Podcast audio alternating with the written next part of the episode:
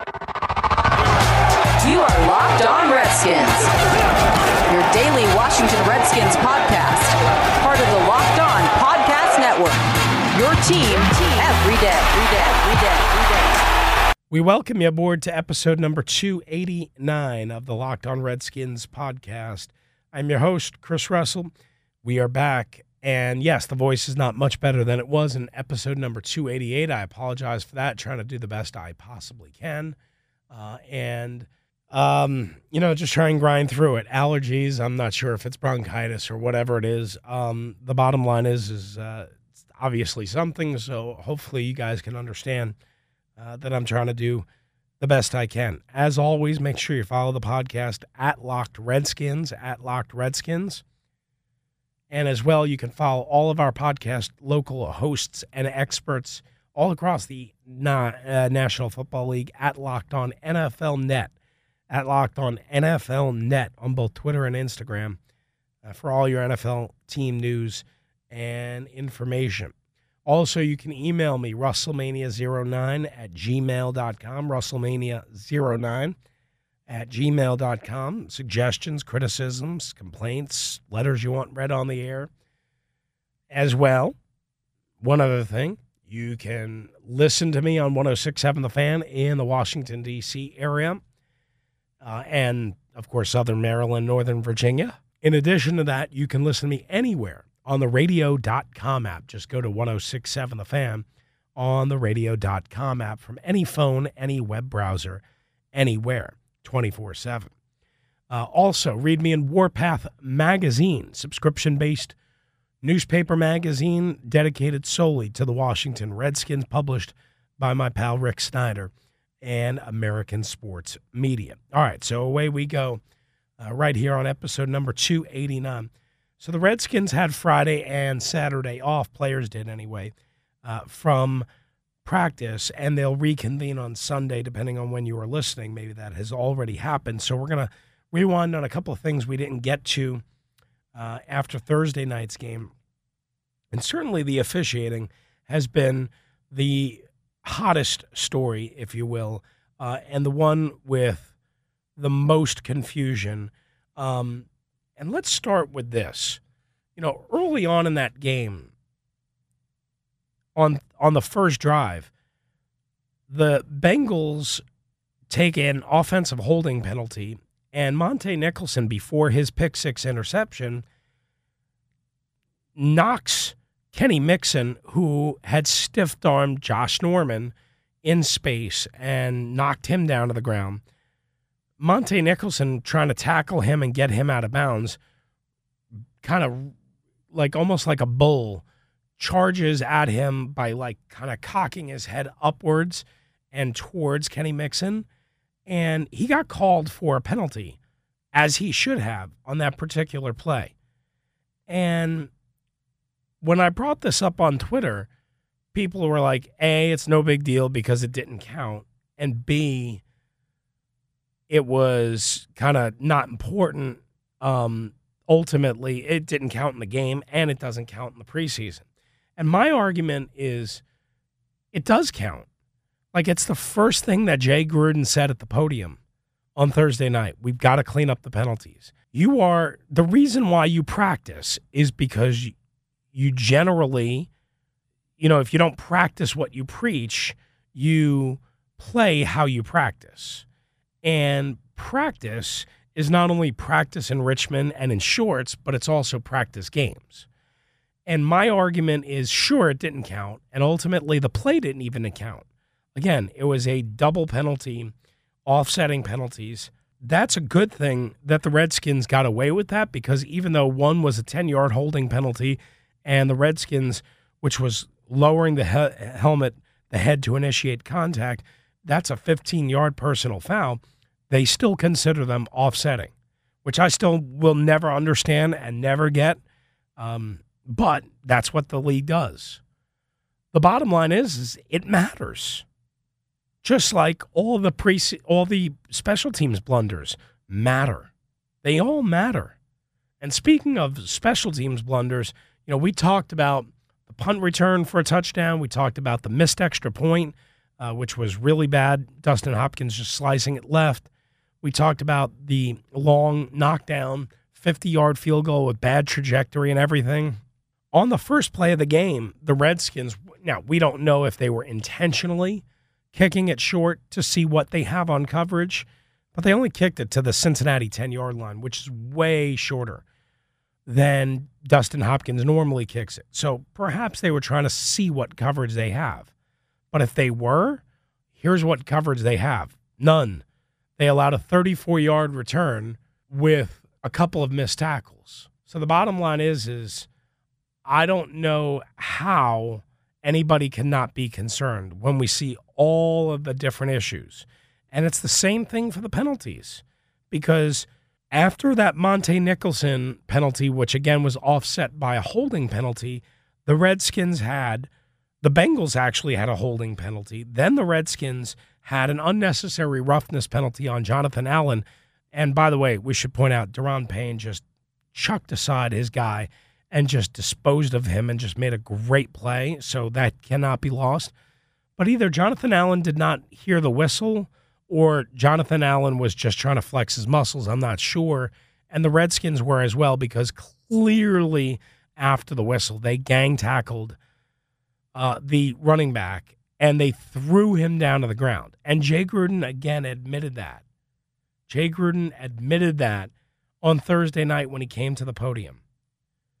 And I don't know why, I don't know why fans and media continue to just think that every call is against them.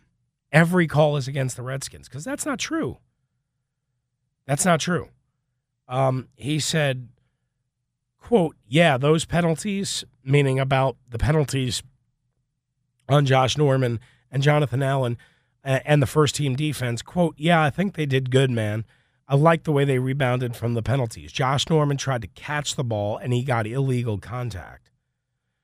Jonathan Allen, the whistle blew, and he, you know, probably needed to use better judgment there.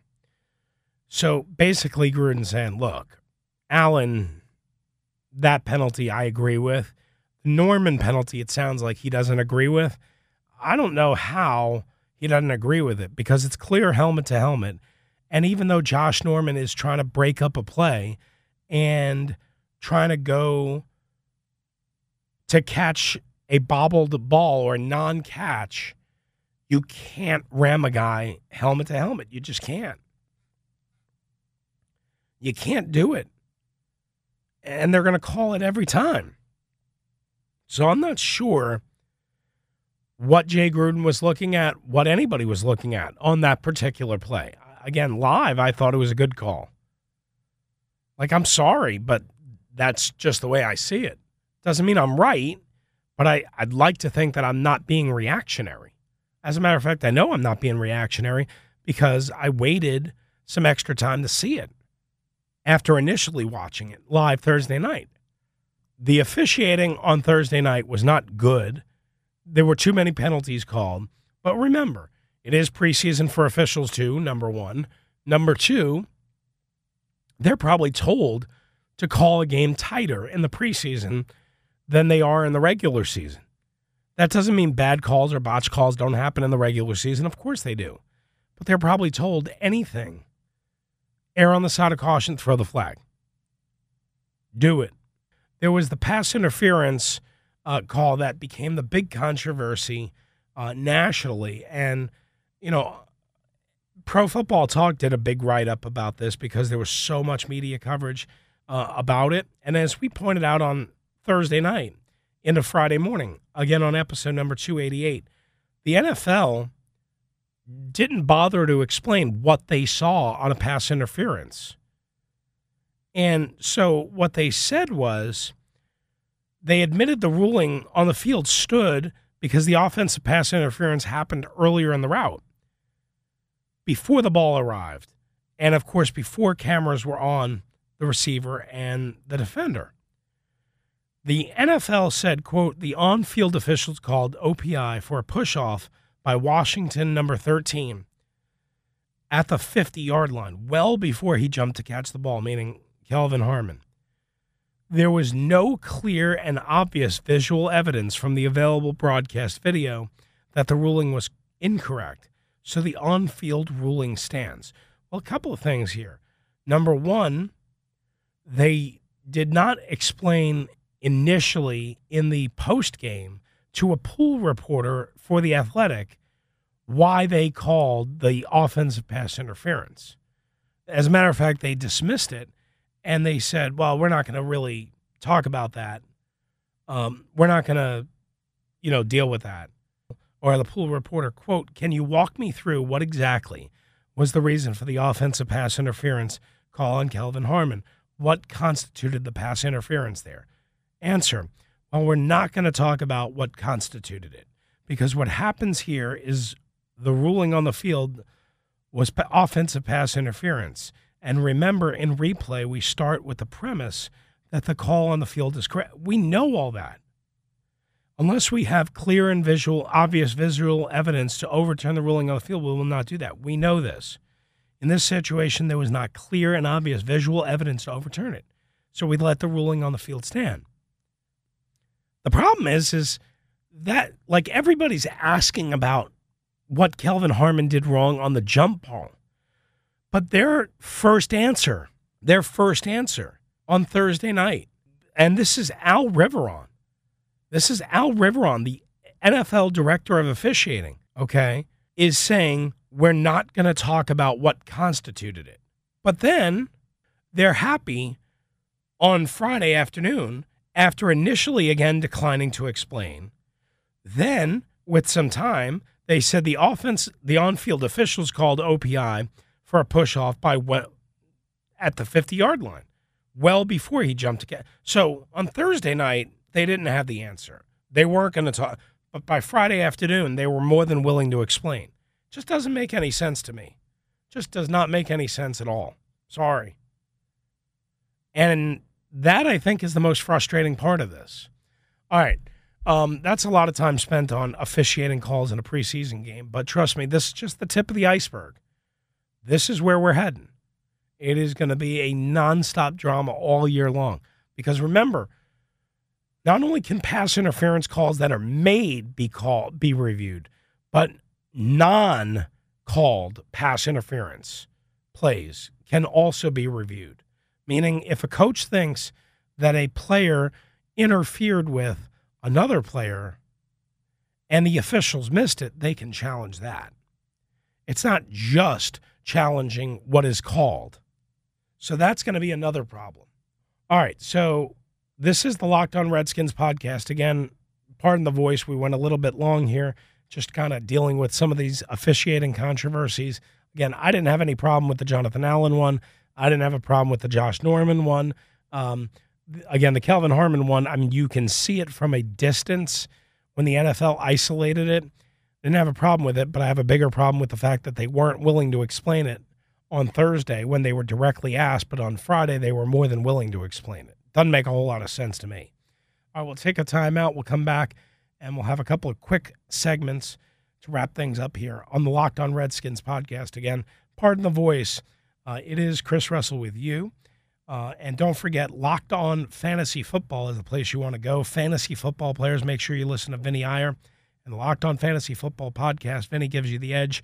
Over 20 years covering fantasy football. Don't listen to the same stuff as everyone else, and you won't be the same. Get the edge from Vinny that will put you ahead on draft day and put you ahead all season long. Locked On Fantasy Football on your favorite podcast provider. Back in a flash. All right, everybody, we welcome you back. It is episode number 289 of the Locked On Redskins podcast. I am your host, Chris Russell, and we wrap up the show like this. Uh, Chris Cooley on his podcast, uh, this, according to my pal uh, JR at J underscore row 14, who's always a great help and always listening to stuff that I don't have time to listen to uh, and peruse. Uh, he sent me this and he transcribed it uh, for me. First, he said about Trent Williams that Cooley said, "quote You can't say that I don't believe in our medical staff and move forward from there." I mean, I would point out that Trent Williams has not said that. Clearly, he's had somebody else saying that. Um, we don't know for sure if he's told the Redskins, I don't believe in our medical staff or something similar. I assume he has. I assume he has. Um, the other thing that he sent, um, again, at J underscore row 14, uh, who's my guy? I appreciate it.